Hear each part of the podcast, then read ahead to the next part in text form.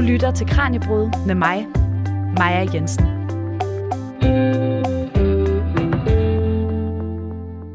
Danmark skal til valg 1. november. Folketingsvalg. Og her kæmper tre kandidater om at blive Danmarks næste statsminister. Det er vores nuværende statsminister, Mette Frederiksen fra Socialdemokratiet. Det er Søren Pape Poulsen fra det konservative Folkeparti. Og så er det Jakob Ellemann Jensen fra Venstre. Og i den anledning, der stiller vi i Kranjebrud skarpt på de tre partier, som altså stiller op med en statsministerkandidat. Vi ser nærmere på partiets historie og hvad der har formet de holdninger, som partierne går til valg på i dag. Når jeg ser et rødt flag spille på en blank og forfrisk dag, kan jeg høre det selv som og som du måske kunne gætte ud fra sangen, når jeg ser et rødt flag smelle, som er skrevet af Oscar Hansen og her fremført af Michael Kaster, så er det Socialdemokratiet, vi tager fat på i dag. Hvilke værdier har kendetegnet partiet gennem tiden, og hvilke begivenheder og personer har formet partiet, og ikke mindst dets popularitet? Det kan du blive meget klogere på i dagens program. Mit navn er Maja Jensen, Velkommen til Kranjebrud.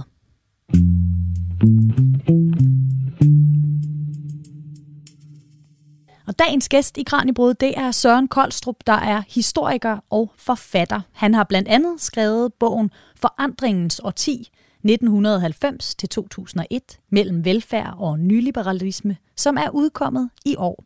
Og så er han forhenværende medlem af Folketinget for Enhedslisten.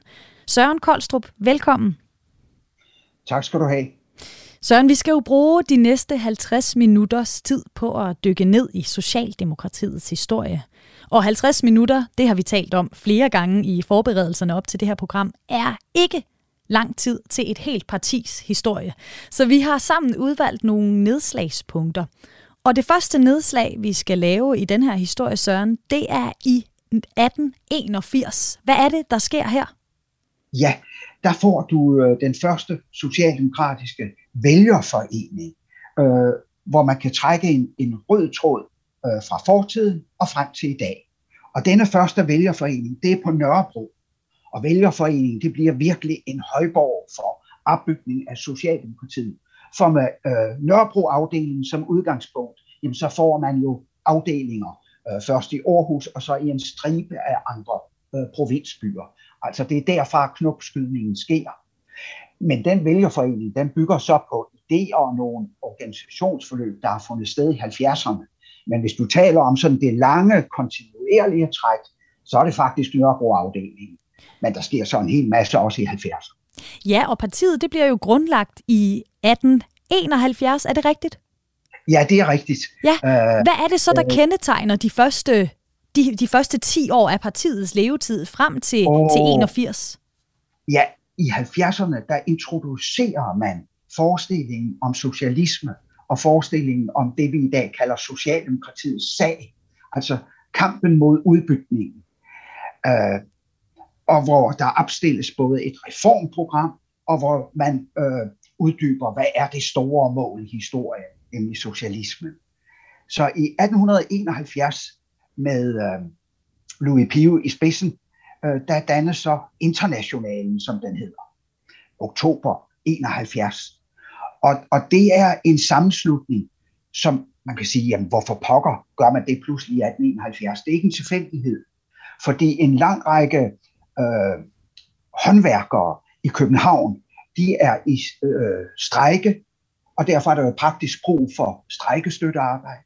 Men samtidig dermed, og jeg tror, det har inspireret, og det sker mange andre end jeg, der, at det, der har inspireret øh, Pio, det er også øh, en voldsom begivenhed, der finder sted i Paris. Øh, Paris og kommunens revolutionære folkestyre. Det var godt nok kun i 72 dage, men, men, øh, men der opstilles jo også et reformprogram der, og, en, øh, og et folkestyre af arbejder og middelklasse, øh, hvor man kræver gratis skolegang, forbud mod natarbejde, og hvor man siger, at vi vil overtage virksomhederne, hvis de flytter. Og, og alt det der, det virker som en inspirerende kraft. Pressen i Danmark er skræmte. De siger, jamen, hallo, hvis det nu breder sig, det der forfærdelige folkestyre, hvad vil der så ikke ske? Og regeringen i Danmark er skræmt. Og det er sådan på den baggrund, at øh, internationalen dannes. Den er så delt op efter fagforeninger, og meget stærkt i begyndelsen orienteret mod fagforeninger. Og hvis vi lige siger, hvad er budskabet øh, fra Louis Pio, og, og jo dem han øh, knytter an til, ja, som er øh, de faglærte arbejdere og, og de ufaglærte. Ja, der er tre øh, budskaber. Det er, arbejdere skal slutte sig sammen. Man kommer aldrig, øh, man får aldrig bekæmpet udbygningen, hvis ikke man danner øh, fagforeninger og står skulder ved skulder. Og det siges jo altså lige i et samfund, det skal man måske erindre, hvor der er 11 timers arbejde, måske mere, hvor der er høj børnedødelighed, og hvor der jo er slumbyggeri, øh, og hvor øh, børn, øh, børn arbejder i industrien, kvinder lige så. Det er under de vilkår, at, øh, at øh, budskabet lyder, slut jer sammen i fagforeninger. Og det andet øh, budskab, det er, vi skal øjeblikkeligt opstille en række reformer, altså for at folk simpelthen kan beholde skinnet på næsen. Det vil sige, at der skal være en normal arbejdsdag, der skal være forbud mod børnearbejde, kvinder skal have begrænset deres arbejde, og så i øvrigt en pudselig lille ting, som rækker frem mod øh, fremtiden og nuet. Øh, det er, at øh, Pio og hans folk siger også, at vi skal have fabriksinspektører. Det minder jo lidt om vores arbejdstilsyn. Men de fabriksinspektører, de skal være valgt af arbejder og så skal staten betale dem. Og der ser vi jo så spiren til det der med, at de skal være valgt af arbejdere. Det er jo spiren til, at kampen det er for, at der skal komme arbejdermagt som et modstykke til kapitalens magt. Og så det sidste mål, det er simpelthen, at man skal have socialisme og afskaffet øh, udbytning og afskaffet kapitalejere. I 82, der får øh, partiet så formanden P. Knudsen. Hvad, hvad gør han for partiet på det her tidspunkt? Ja, øh, P. Knudsen øh, er allerede dukket op på det, der hedder Gimlekongressen øh, i, øh, i 1876.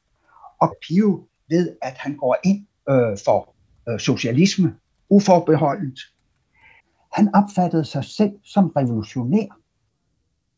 Ikke som en, der mente, at arbejderne skulle øh, besætte fabrikkerne. Nej, men det store mål, nemlig at produktionsmidlerne blev undlagt folkets umiddelbare kontrol. Altså, at arbejderne havde noget at skulle have sagt på arbejdspladsen, ikke? Men det der store mål, det hold, fastholdt han så stærkt, at han kaldte sig selv revolutionær.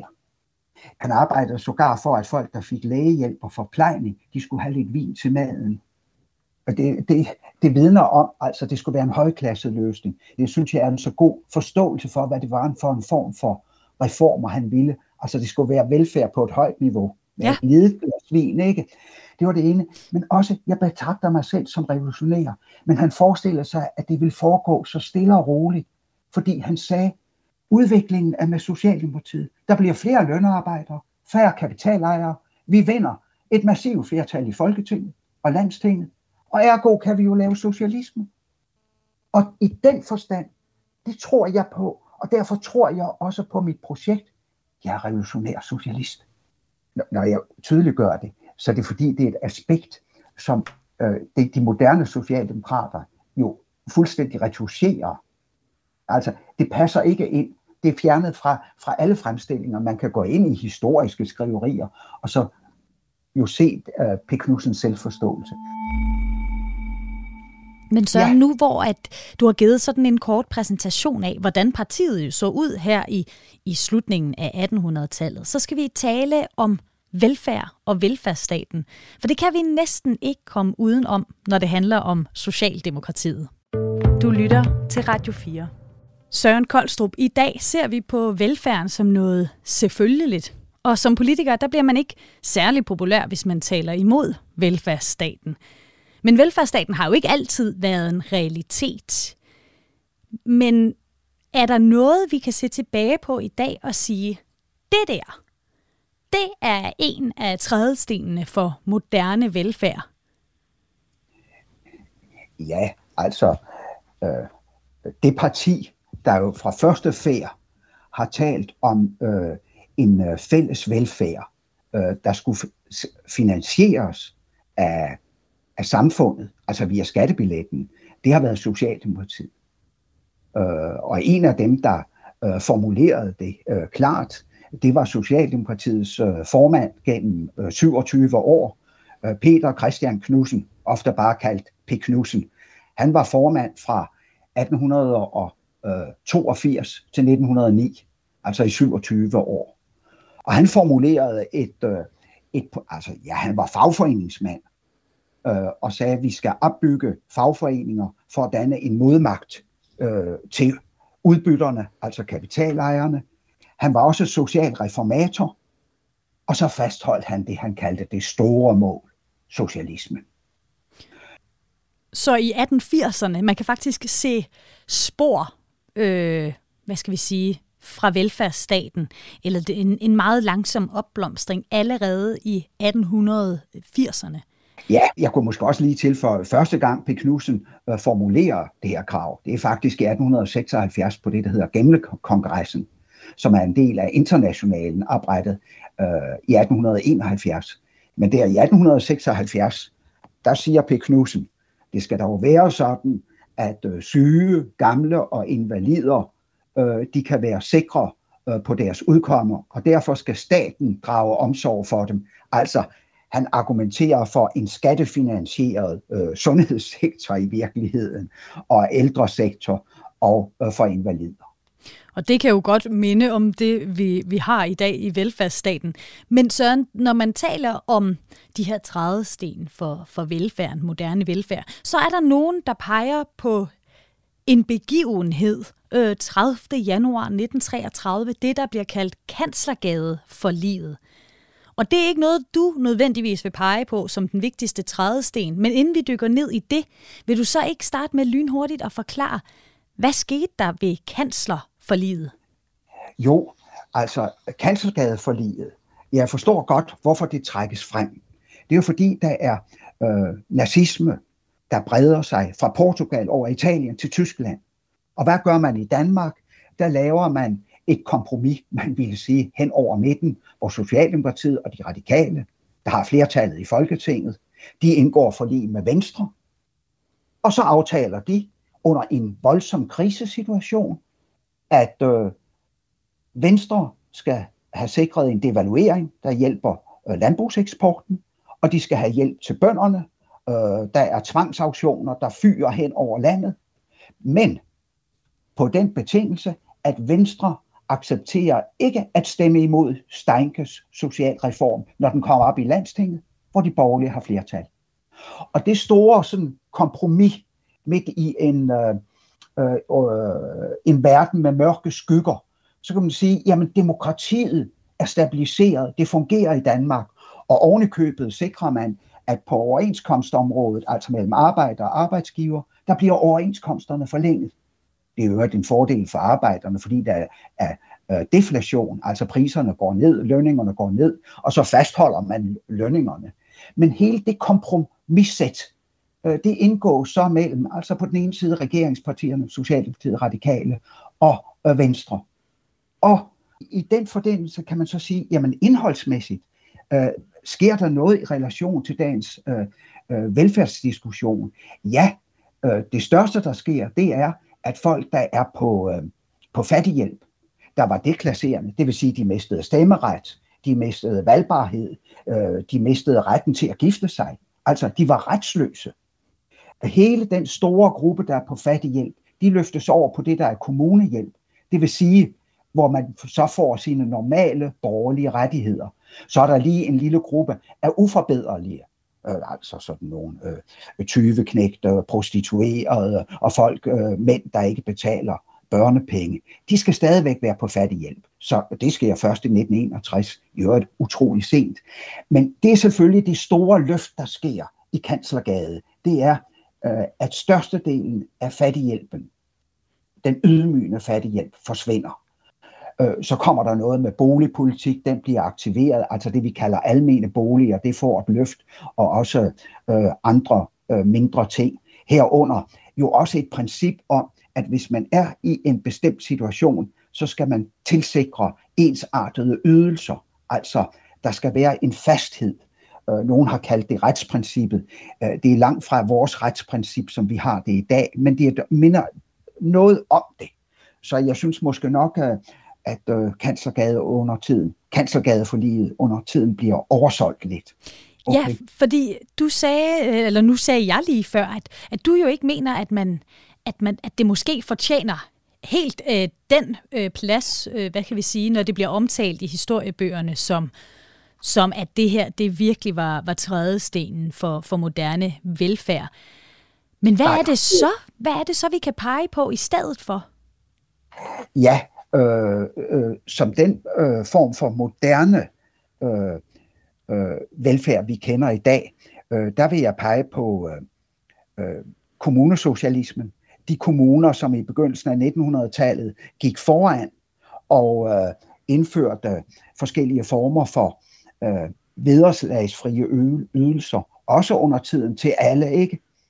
Øh, og det andet, jeg vil pege på, det er, de, øh, det er stangspring, der sker i den sociale reformering.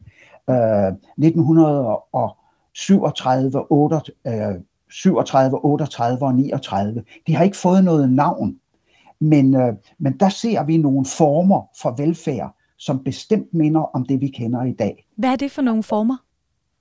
Der sker så meget. Lad, mig, lad os have en blok, sundhedsblokken.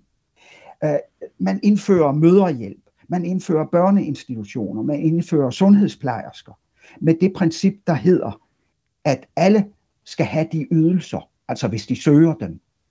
Og det er jo noget, der leder frem øh, mod det, vi kender i dag, nemlig et universelt element. Og det, der har været ledetråden i opbygningen, en del af ledetråden i opbygningen af den moderne velfærdsstat, det har været, at det skulle være forebyggende og universelt.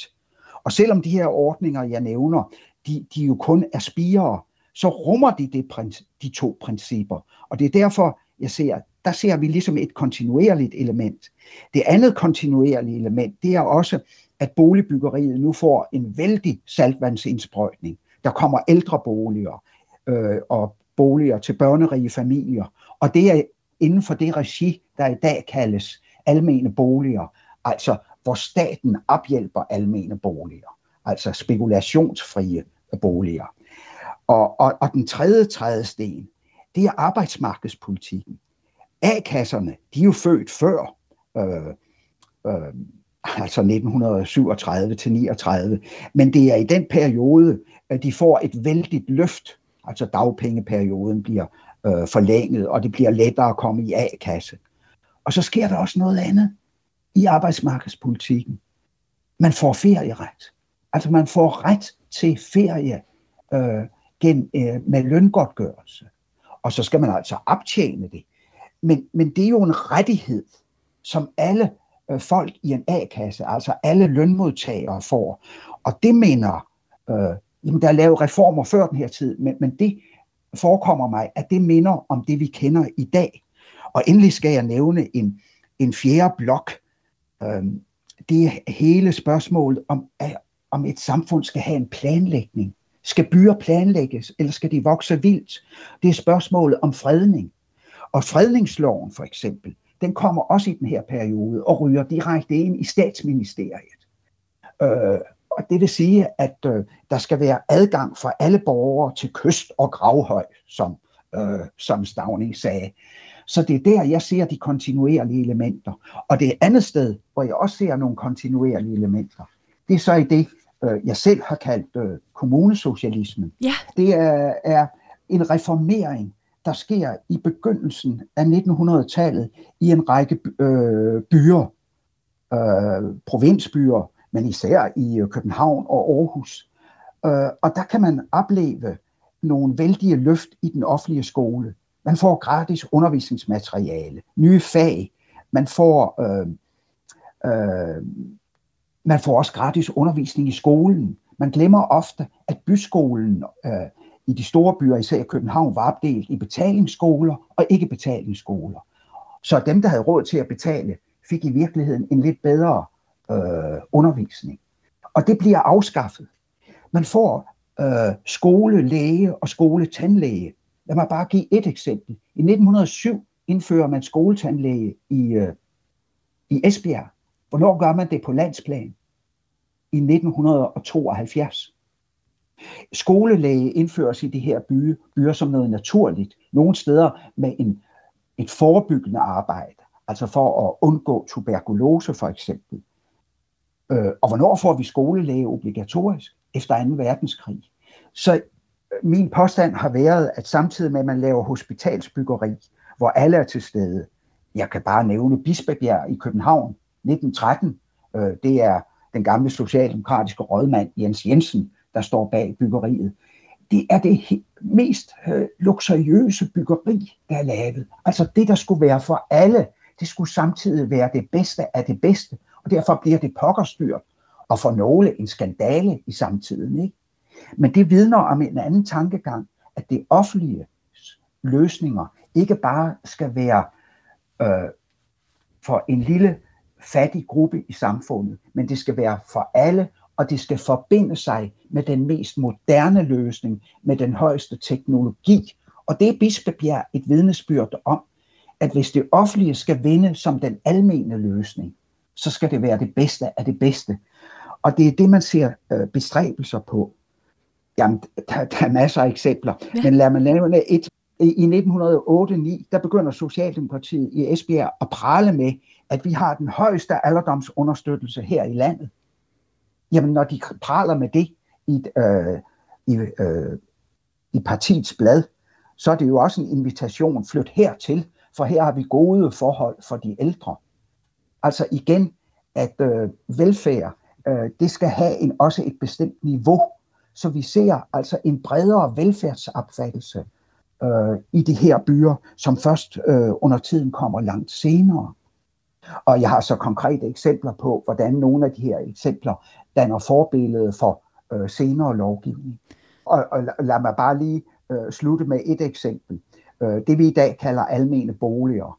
Trædesten for det bliver grundlagt i Københavns Kommune øh, ved gennem et meget stærkt samvirke mellem kommunen og det vi i dag kalder almene boliger. Altså hvor kommunen ophjælper almene boliger ved at sælge billige grunde, ved at sige, der må ikke spekuleres i jord, og ved at give støtte øh, til almene boliger. Fordi den socialdemokratiske parole lød, at alle skal have, have retten til sunde og billige boliger. Men hvis vi går fra øh, den her kommune, øh, kommunesocialisme og forbi 1937, 38, 39. Så er der et andet årstal, jeg godt lige vil hive op af hatten, Søren, og det er 1956. Nu er vi alligevel hoppet lidt længere frem. Hvad er det, der sker her i 1956? Ja, der sker det, at man øh, indfører folkepensionen. Øh, og folkepensionen, øh, ja, det er en lidt sindrig sag, men der er i hvert fald to ydelser, som springer i øjnene. Alle skulle have retten til et mindste beløb. Hvad enten man nu var øh, mand eller kvinde, øh, hvad enten man var høj eller lav, så var en hver borger sikret, at man skulle have det her mindste beløb. Og så laver man nogle andre beløbsstørrelser, som så afhænger af, hvor meget man tjener. De, der tjente mest, fik en større supplering end dem, der tjente mindst. Så der lå altså en, en sikkerhed for, at øh, man kunne få en tryg alderdom. Og det var meningen med det. Øh, øh, Hans Hedstoft sagde øh, engang, øh, tryghed, det er det, der frigør initiativ og virkelyst hos borgeren. Altså at du ikke er bange for, åh, hvordan skal det gå, når jeg bliver ældre. Øh, den radikale Jørgen Jørgensen, og man skal måske indskyde, at de radikale og Socialdemokratiet, det var dem, der var frontløbere i den her sag. Øh, og de øh, radikale, de havde en, en høvding, toneangivende i partiet, Jørgen Jørgensen, han sagde, jamen hvis alle får adgang til en ydelse, så er det jo ikke længere skamfuldt at modtage ydelsen. Før den tid var der mange, der ikke engang turde øh, søge om at få noget aldersrente, som man kaldte det før folkepensionen. Fordi det var dog skamfyldt at få det. Men når det bliver en ret for alle, jamen så bliver det noget, borgerne er fælles om, og alle tør søge den ydelse. Så det var stigmatiseringen af, af de sociale ydelser, som man ville kaste af sig ved at lave en universelt præget ydelse. Og denne øh, måde at gribe socialpolitikken an, det bliver senere det bliver en referenceramme for senere lovgivning. Man kan sige gennem den der vældige vækstbølge, både i velfærd og industri, og altså både i velstand og velfærd, som man ser fra øh, en gang i 50'erne og frem til begyndelsen af 80'erne. Ja, og som du lige nævner her, øh, Søren, så, så er det her i, i 56, kan man sige, det er sådan et udgangspunkt for, for endnu, altså for en større øh, udbyggelse af velfærden, kan vi sige. Og, øh, og nu springer vi faktisk frem hen over de her årtier, hvor vi altså får mere og bedre øh, velfærd. Fordi i 90'erne, der begynder der at ske nogle ændringer, både i Socialdemokratiet og når vi ser på velfærden. Vi er i gang med Kranjebrud, der i dag ser nærmere på Socialdemokratiets historie. Og det gør vi, fordi vi frem mod valget 1. november dykker ned i de tre partier, der stiller op med en statsministerkandidat. Jeg hedder Maja Jensen, og min gæst i dag det er Søren Koldstrup, der er historiker og forfatter. Og Søren, som jeg sagde lige før, så har vi taget et ret stort spring i tiden igen. Det er jo noget, man må gøre, når man kun sender i 50 minutter. Men i 50'erne så er det altså godt ud med velfærden. Det, det, blev, det blev større, det blev bedre. Den var i fremgang, kan vi vist godt sige. Men hvad er det så, der sker her i 90'erne? Ja, ja især fra slutningen af 50'erne.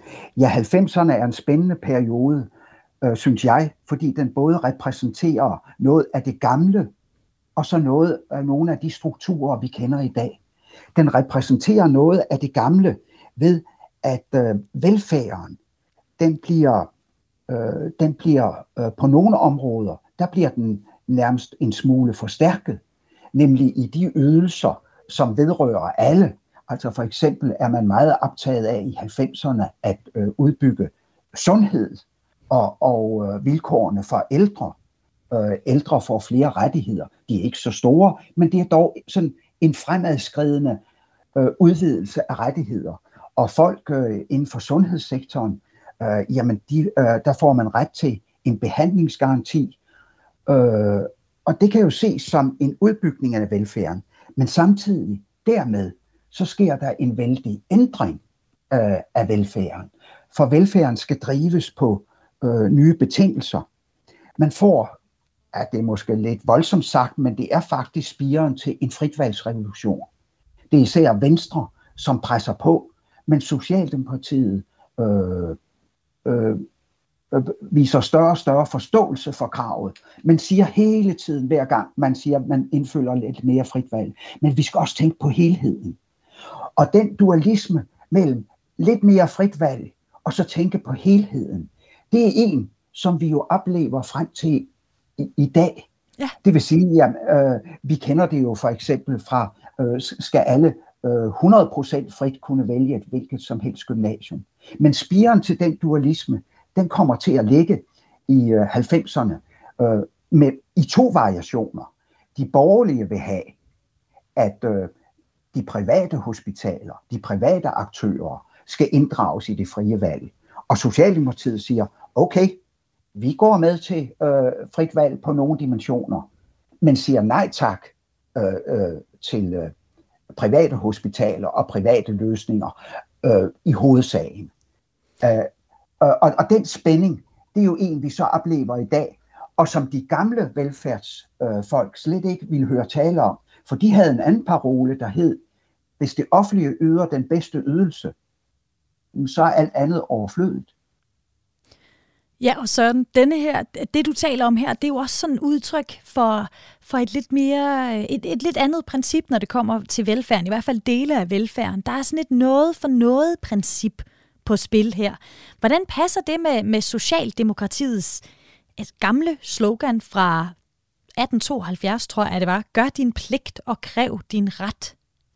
Ja, øh, øh, øh, i, i gamle dage, det er det rigtigt at der sagde Social, Socialdemokratiet, gør din pligt, kræv din ret. Gør din pligt. Det refererede til, at, at alle skulle betale skat, især overklassen. Der var man øh, øh, øh pokkers indineret over, at overklassen betalte alt for lidt i skat, eller slet ikke skat. Så de skulle gøre deres pligt. Og når så alle havde øh, betalt deres skat, jamen så kunne de kræve deres ret. Men den parole bliver så i 90'erne oversat øh, øh, til en helt anden forståelsesform, nemlig at alle, der søger et arbejde, alle, der søger kontanthjælp, alle, der søger førtidspension, øh, de skal underlægges en særlig øh, pligtetik, nemlig ved at, at øh, også yde deres fra første færd.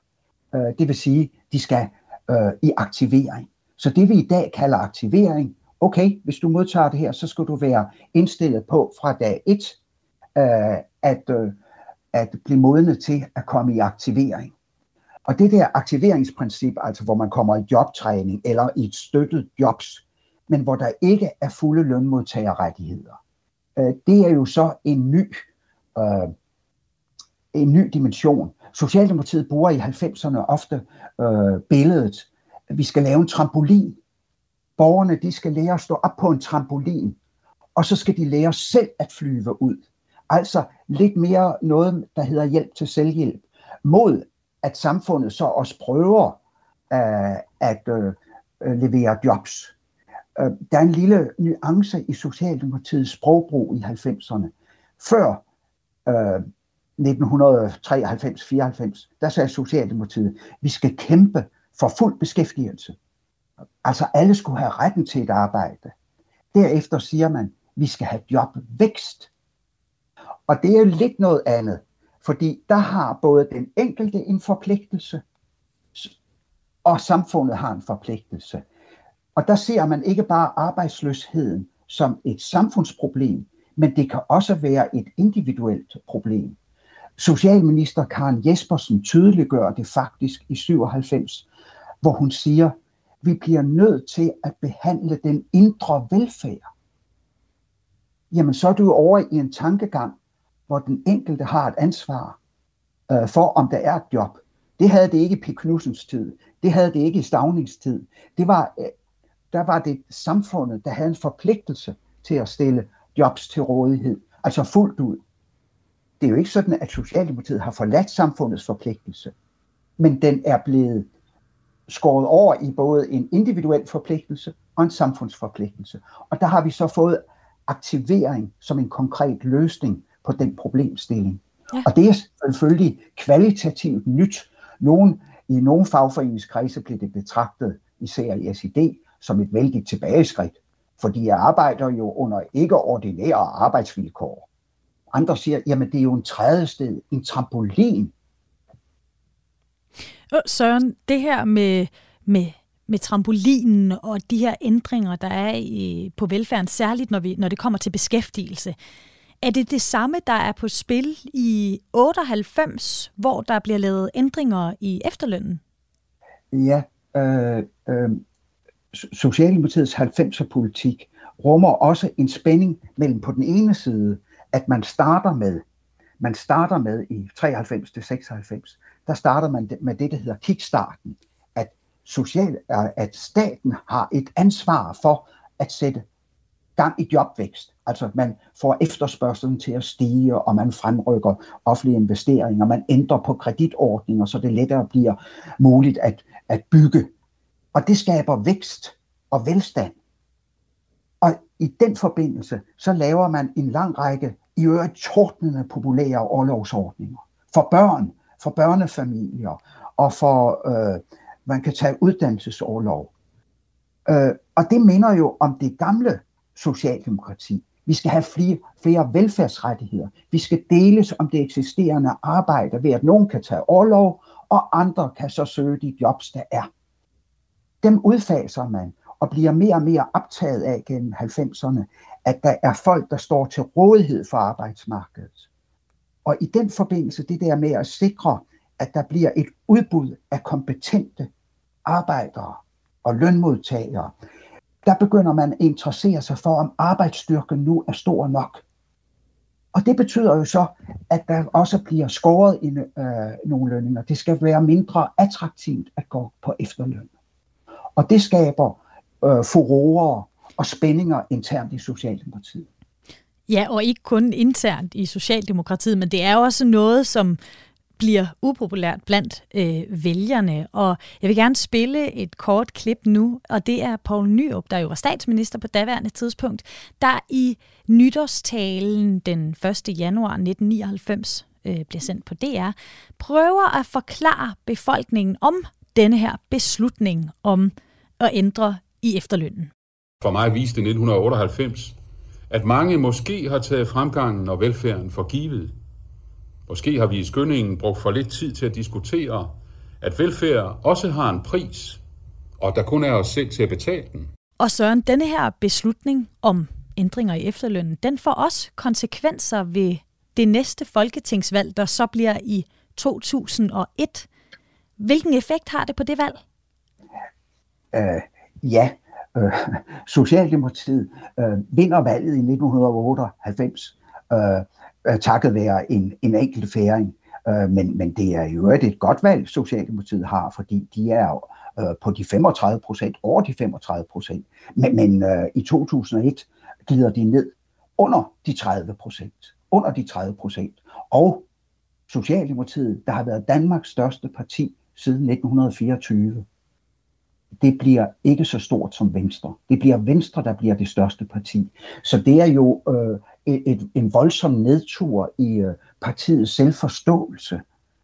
Øh, og derfor, øh, øh, ja, øh, bliver det øh, jo ikke bare et socialdemokrati, der går i, øh, i opposition, men det, går også, det bliver også et socialdemokrati, der, der får langt øh, færre medlemmer, og må konstatere, at Venstre har flere medlemmer end Socialdemokratiet, der jo har været det store masseparti i Danmark øh, øh, siden slutningen af 1800-tallet.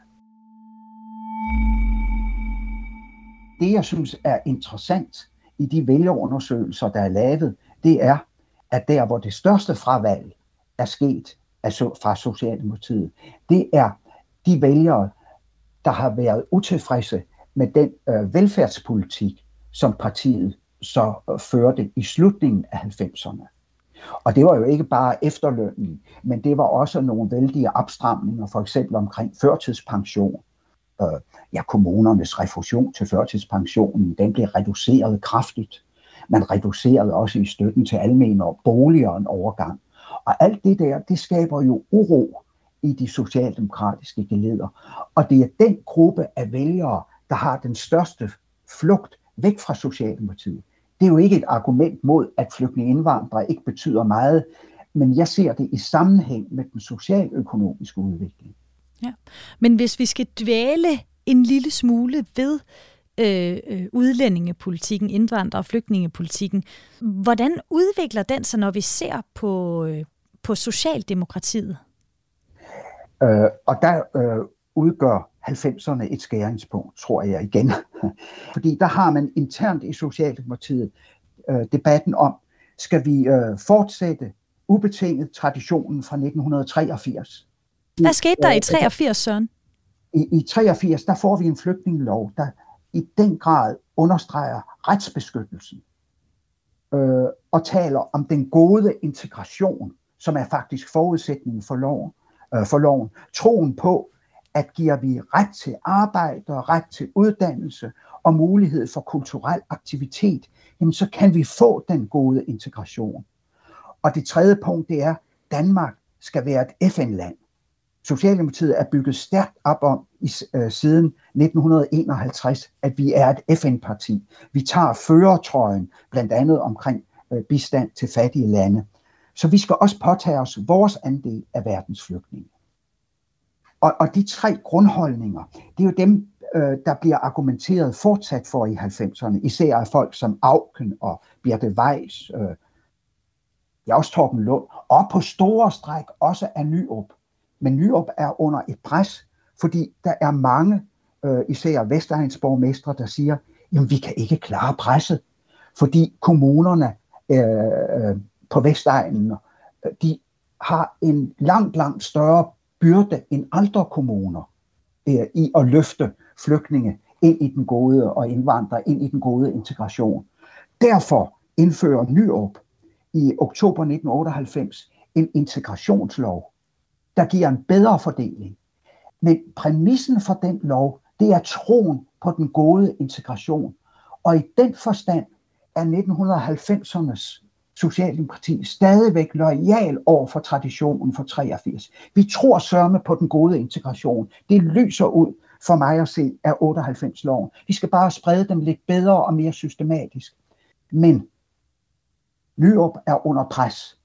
Der er utilfredshed med den koncentration af flygtninge og indvandrere, og der er en mere generel øh, utilfredshed, øh, også hjulpet frem af øh, pressen, og jo selvfølgelig øh, Dansk Folkepartis fremvækst. Og derfor laver Nyop taktisk retræte, og et år, et helt år, har man en særlig lav ydelse øh, til flygtninge indvandrere. Den var et år. Og der opstår så oprør internt i de radikale og internt i Socialdemokratiets side. Vi skal, den skal afskaffes igen. Og Venstrefløjen og Socialdemokratiet og radikale afskaffer den lave ydelse. Så man kan sige, at 90'erne, det er en brydningstid. Og, og, og den lave integrationsydelse, der kun var et år, øh, så, øh, jamen den er et eksempel på, at det er traditionen fra 83, der lige med nød og næppe overlever, lige med nød og næppe, men under stærkt pres fra Dansk Folkeparti. Og så efter 2001, der får vi en anden orden. Ikke? Men det er for at sige, at brydningerne var der jo i 90'erne, også internt i Socialdemokratiet.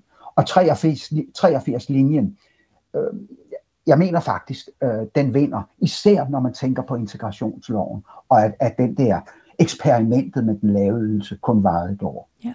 Men hvad er det så, du siger, der sker efter 2001?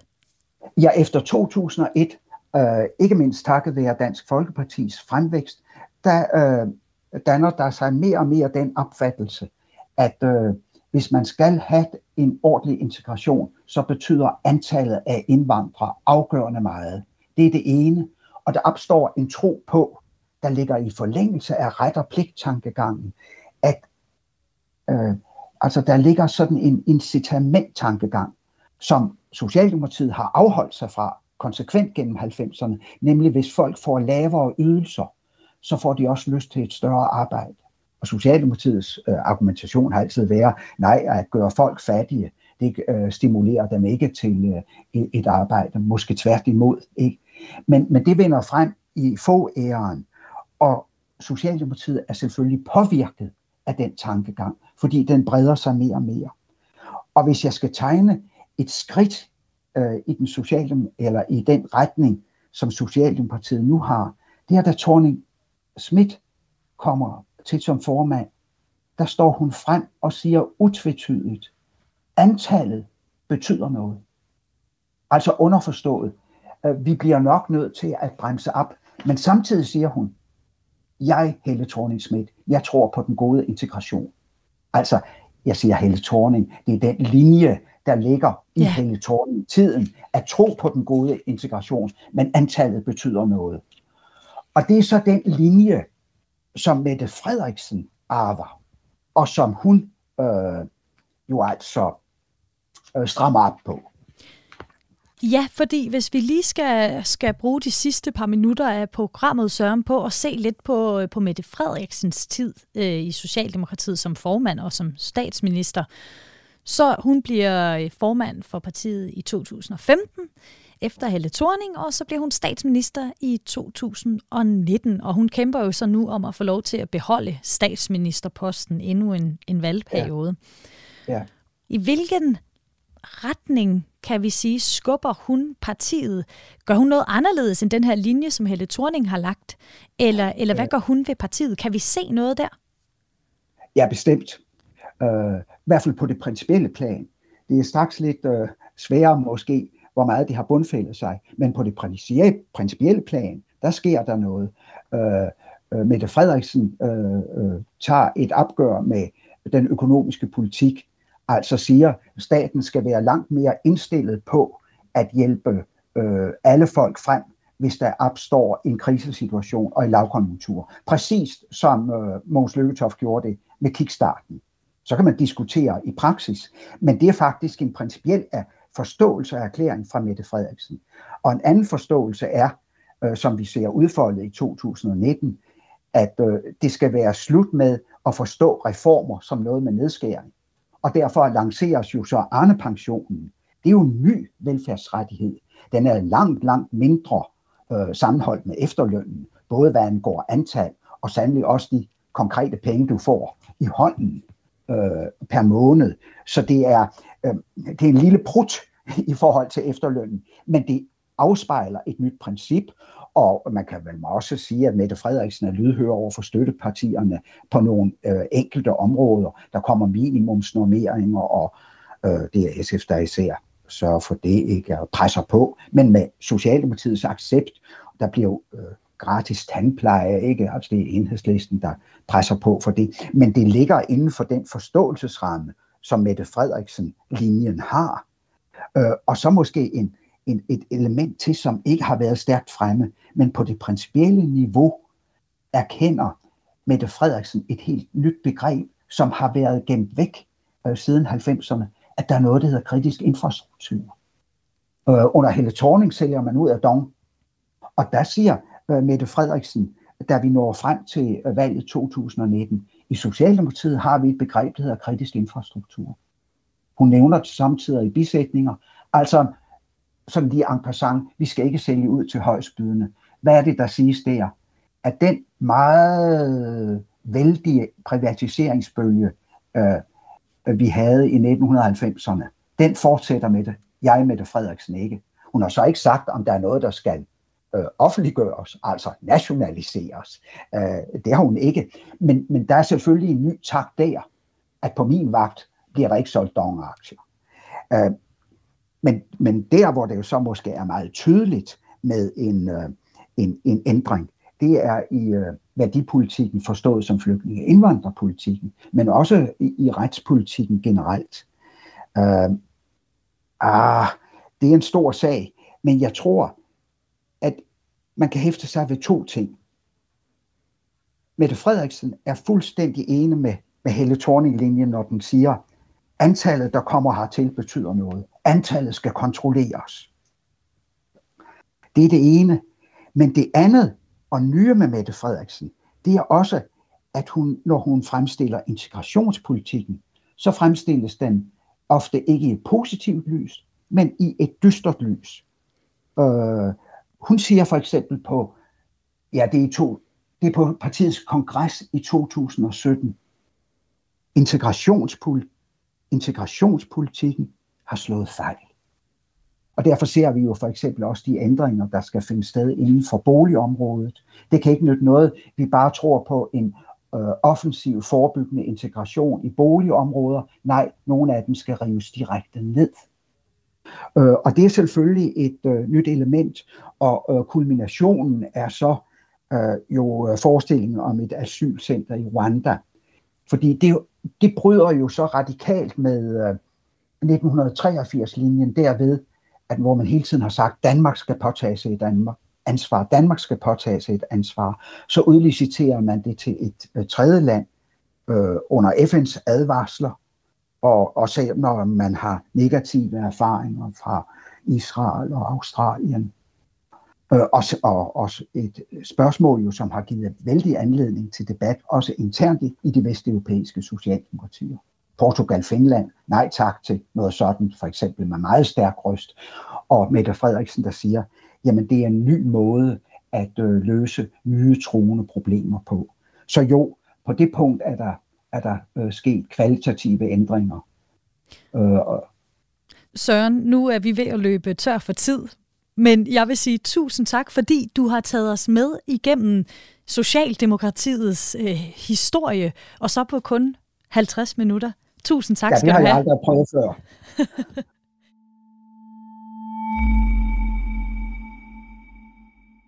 Og med det skal vi til at runde dagens program af. Jeg har haft besøg af Søren Koldstrup, der er historiker og forfatter, og som har fortalt os om Socialdemokratiet og om velfærdens historie.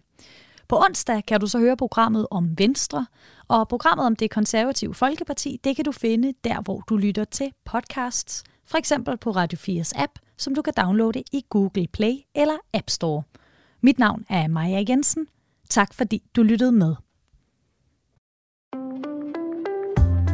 Programmet er produceret af Videnslyd for Radio 4.